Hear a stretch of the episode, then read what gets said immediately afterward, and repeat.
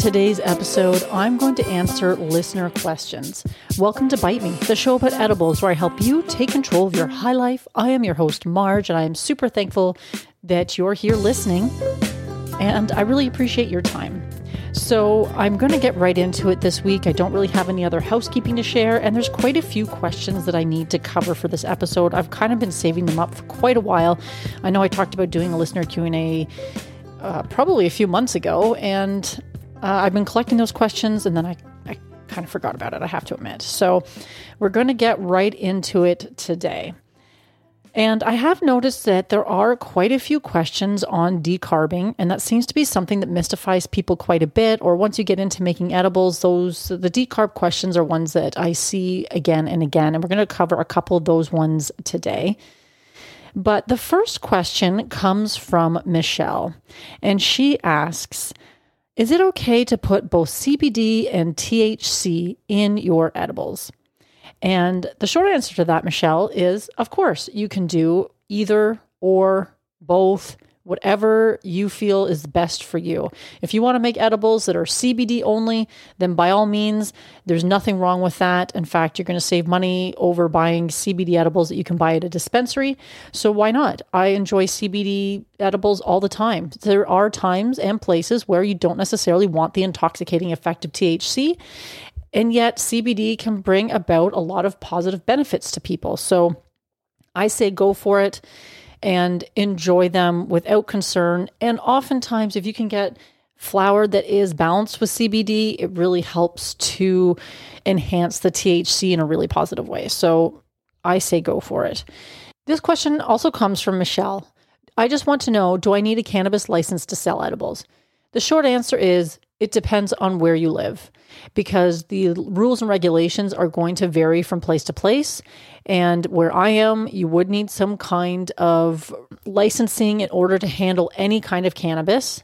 And I mean, if you look on the internet, uh, just scroll through some Instagram, it's not hard to find people who are sort of skirting the laws and doing it anyway.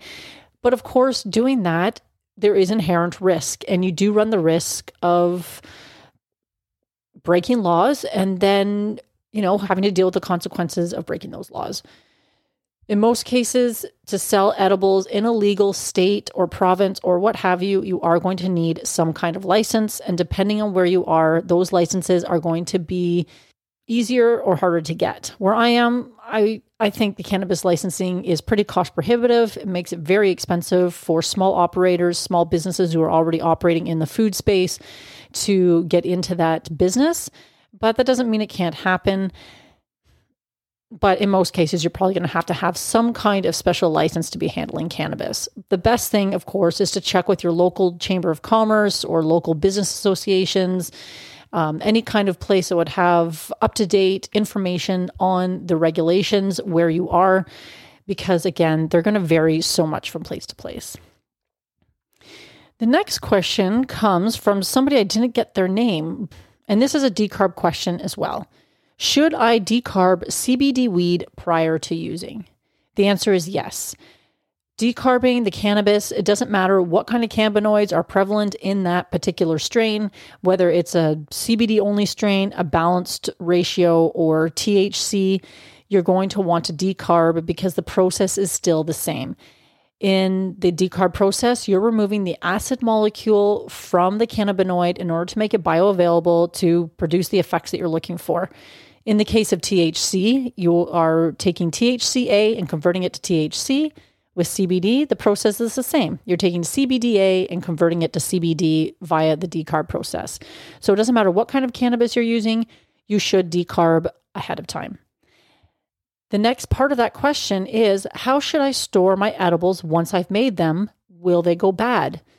And storing your edibles is like storing any other food product that you've made. So if you've taken the time to make, whether it's gummies or baked goods, cookies, uh, something savory, what, however you've made that or whatever you've made, it's going to go bad at some point unless you unless you've added a lot of preservatives or you've done certain things to it. So you're going to store it in the same way that you'd store it if it wasn't infused. And I would say that when it comes to edibles, the freezer is your friend. Oftentimes, I make edibles and I give away a lot. I eat a lot of them, of course. But sometimes, you know, you make a batch and you have a large enough batch that you can't always consume them fast enough before the risk of them going bad. And many edibles are very easily frozen which means you can enjoy them at a more relaxed pace without worrying about pulling something out of the fridge with a fuzzy layer of mold over top, because that's always a little disheartening when you've gone to all the trouble to decarb, to infuse, and to bake, and then find your item has gone bad on you. That's never any fun. So, look up if whatever it is that you're making is freezable, then make use of that because they will go bad, just like anything else, because you're using real food. the exception, of course, certain certain edibles that you can make like say hard candies or or gummies that type of thing which have pretty high amounts of sugar. A lot of those will take a lot longer to go bad but in many cases they still will eventually. So just take care to look up or to consider how that food is going to be stored normally. Some edibles are more prone to going bad faster.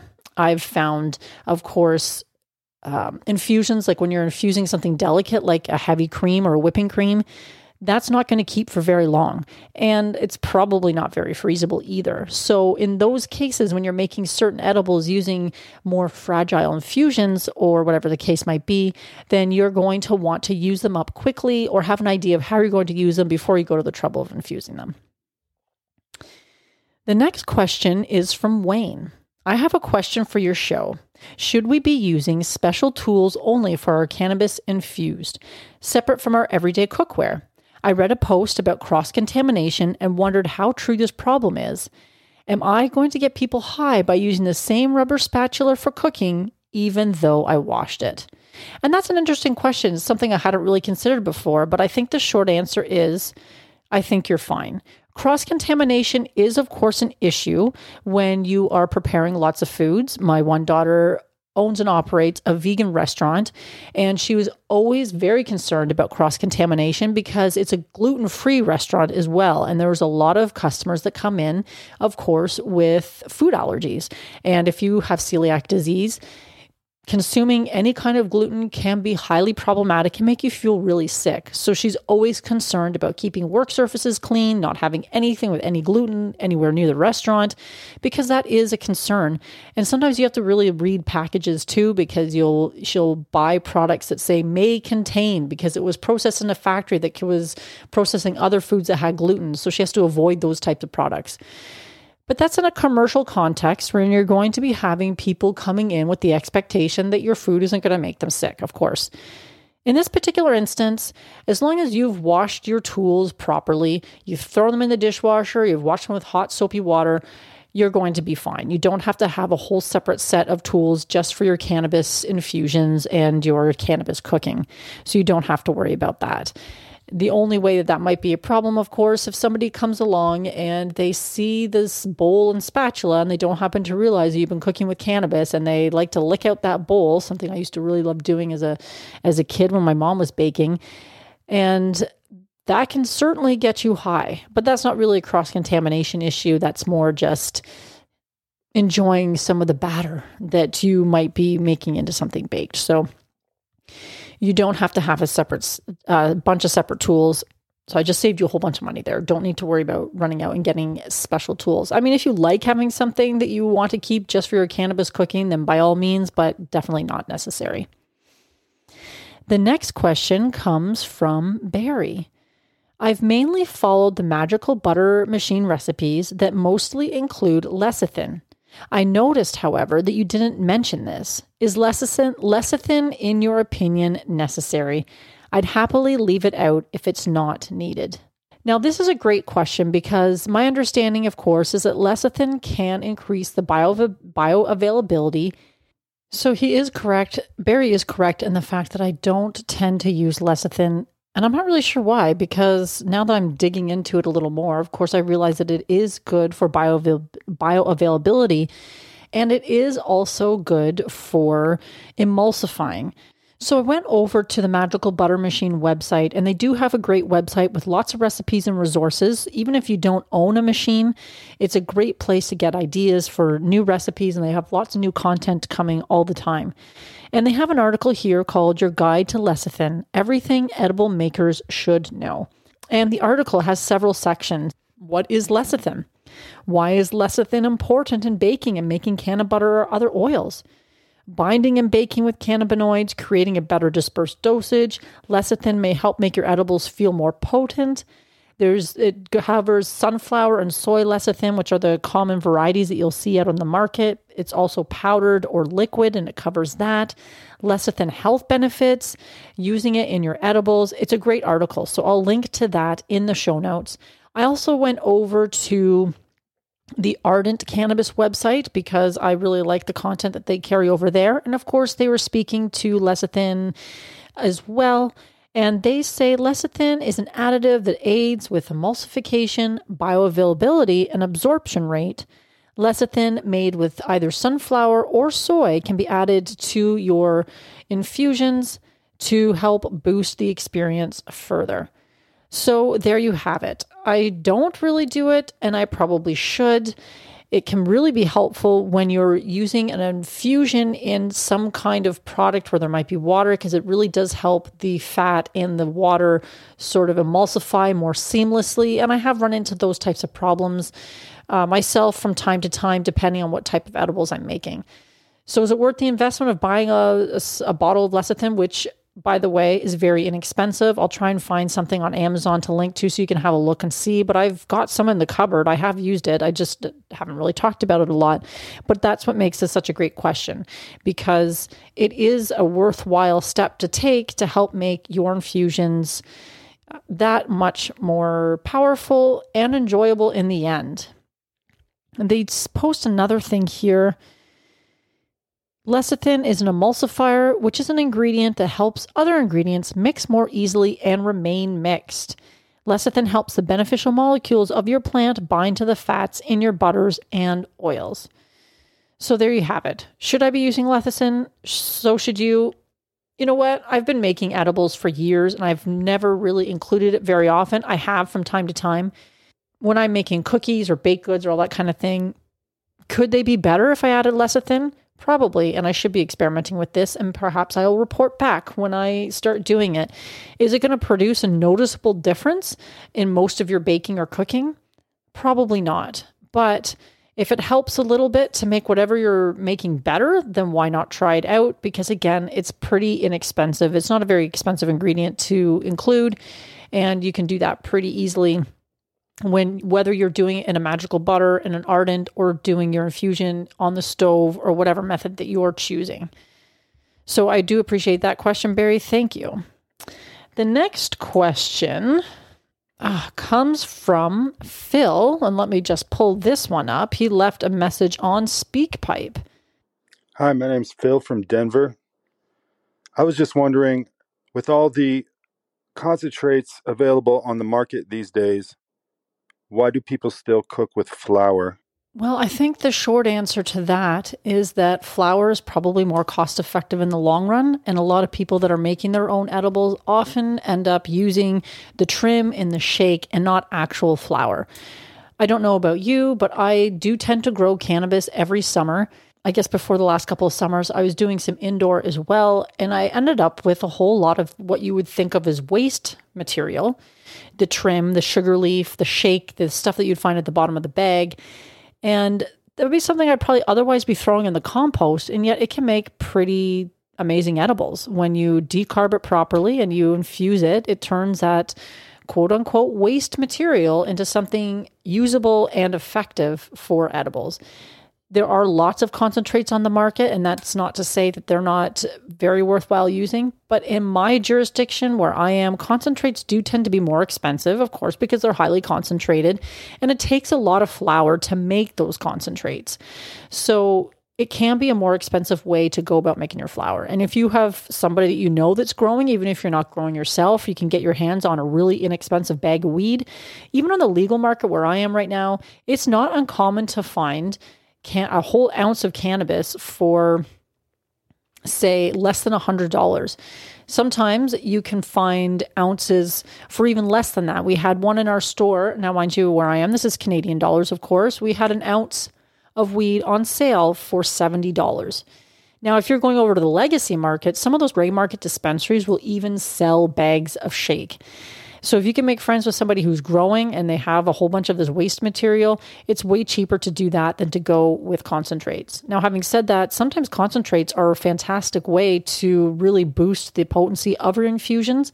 But if you're smoking weed, you can collect your own as well by using the keef. If you have keef catchers in your grinders, those types of uh, concentrates are fantastic for making, say, infused honey, for instance. So it's not, I think personally, that people are using the flower still or the sort of waste material that they'd otherwise toss because it's so cheap. And of course, if anybody feels differently about that, then by all means, please let me know. I'd love to hear how you're using concentrates or where you're or what you're finding out there. So thank you for that question, Phil. So the next couple of questions came from the High on Homegrown podcast, where I'm also a panel member over on that show on uh, Sundays. Well, we record live on Sundays. And a couple of questions came up about decarbing. And the first one is from Monkey. And the question was Is it possible to over decarb weed? And the short answer is yes, you definitely can. It gets tricky because most people are decarbing in the oven and oven temperatures can vary quite a bit. I know when I had uh, Brent Leach on as um, as a guest some time ago. I'll link to that conversation in the show notes as well. He is a chef out of Toronto, Ontario, and I met him through the Cannabis Cooking Company some time back. And he was talking about how oven temperatures can vary so much, and that unless you're working in a in a commercial kitchen with with uh, extremely precise ovens, then those temperatures can vary several degrees.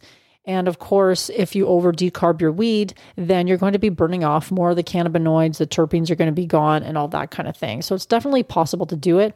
That is one reason why I do like the Ardent cannabis device that I have, and I recommend it because if you're going to be decarbing and you're making a lot of edibles, it's a fantastic way for precision in a countertop device that also reduces the smell at the same time. I have found that the decarbing process in that device is so easy. Again, very little smell. I can just put the stuff in the in the device, push some buttons, walk away, and then it's ready to use when I come back. Even to the point where I could crumble some of that up and sprinkle it right on my food.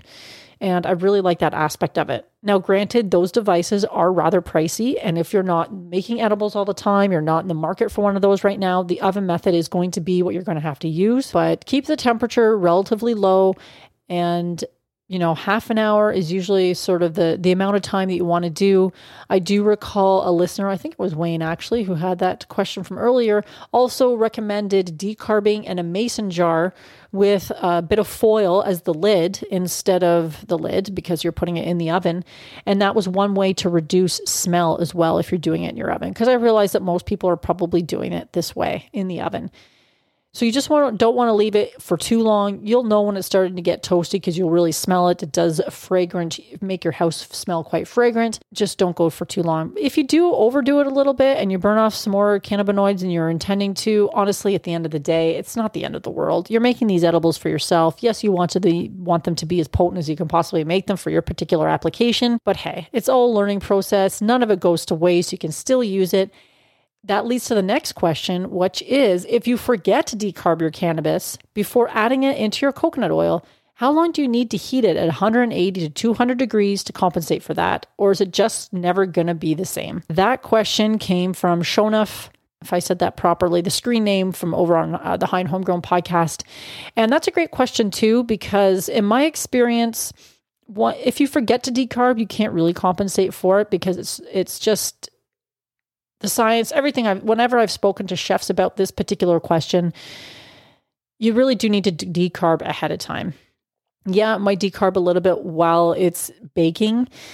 Um, what, or cooking, whatever it is that you've made. But at the end of the day, it's much prefer much more preferable to decarb first. You're going to get that whole that whole decarb process set before you put it into an infusion. And once it's in the infusion, I think it's never going to be the same. But I did just put in the last newsletter newsletter that I sent out this month. Again, Ardent had this great suggestion, which I shared with um, the readers of the of the newsletter. And it was an infusion boosting technique. That's why I segued to this because it sort of circles back to the previous question about over decarbing weed. Let's say you over decarb or you forget to decarb they're suggesting that you can take that infusion that might be weak, weaker than you are preferring, or perhaps you have a an infusion that you like the potency of, but you're making something special for a friend and you want to have it at a stronger dose because they prefer their edibles at a different potency. They're saying decarb your weed and then reinfuse your already infused weed with more cannabis to boost the potency of it. Now, I just found out about this technique. I found it very interesting. It's not something I've ever tried, but I think I'm going to be trying it because I did happen to make an infusion not that long ago that when I tested it with my tCheck came out quite a bit less potent than I was hoping for. And I was hoping to make some cookies or a batch of something for somebody for somebody special. And i knew based on my calculations that the cookies weren't going to be that strong. They probably would be okay for me or for for chris but they wouldn't be that great for the person that i was thinking of gifting them to.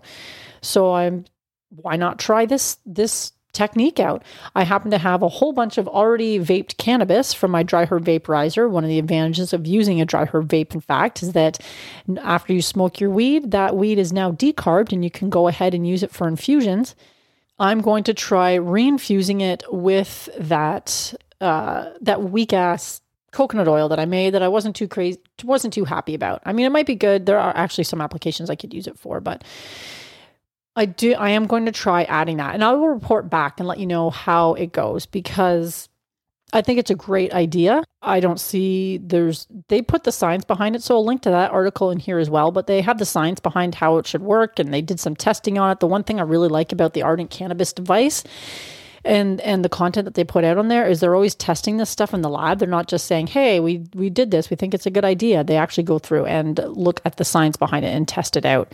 And I guess that's because uh, it's quite an innovative company. And if you haven't heard the episode that I did with Shanel, the CEO and founder of Ardent, then 100% worth going back and listening to because she is badass and really knows the science of decarboxylation and infusion to a tea. Now, the final question that I have is comes from Steve from Ontario. Hey, Marge, can you tell us about the musical interlude that starts your show off? And yes, Steve, I certainly can. So the uh, let me just pull it up here. I have it. The I got this particular music, this little riff, from a site called Sounds Like an Earful. This, I believe it's a Canadian site, and I discovered it quite some time ago. I forgot how, because I was looking for music for the show that was royalty free the person who is creating original music for podcasters, filmmakers, and content creators. When I bought it at the time, I think it was just a pay what you can. So I, you know, sent a little bit of money for the use of this song, and I have permission to use it for my show because he's creating this type of music for, like I said, podcasters and content creators and what have you. And the name of that little ditty was the website's called Sound Like Sounds Like an Earful. So I'll link to that in the show notes too. If there's any content creators out there who are ever looking for some music, and it's not showing me the name of this little ditty. It's something about like harmonica. Oh, it's harmonica hip hop. So the name of the the little ditty is harmonica hip hop. That's the one I'm using at the beginning and end of each episode, and that came from Sounds Like an Earful. If you need any kind of uh, music but he's producing royalty free music for creatives, so check that out. If there's any questions where you didn't really like my answer, or you have some feedback, or there's something that you've got burning in your own mind that you want to know the answer to, by all means, shoot me an email. It's always available at the bottom of the show notes. You'll see the email address there. And I hope you learned a little something today. And until next week, my friends, stay high.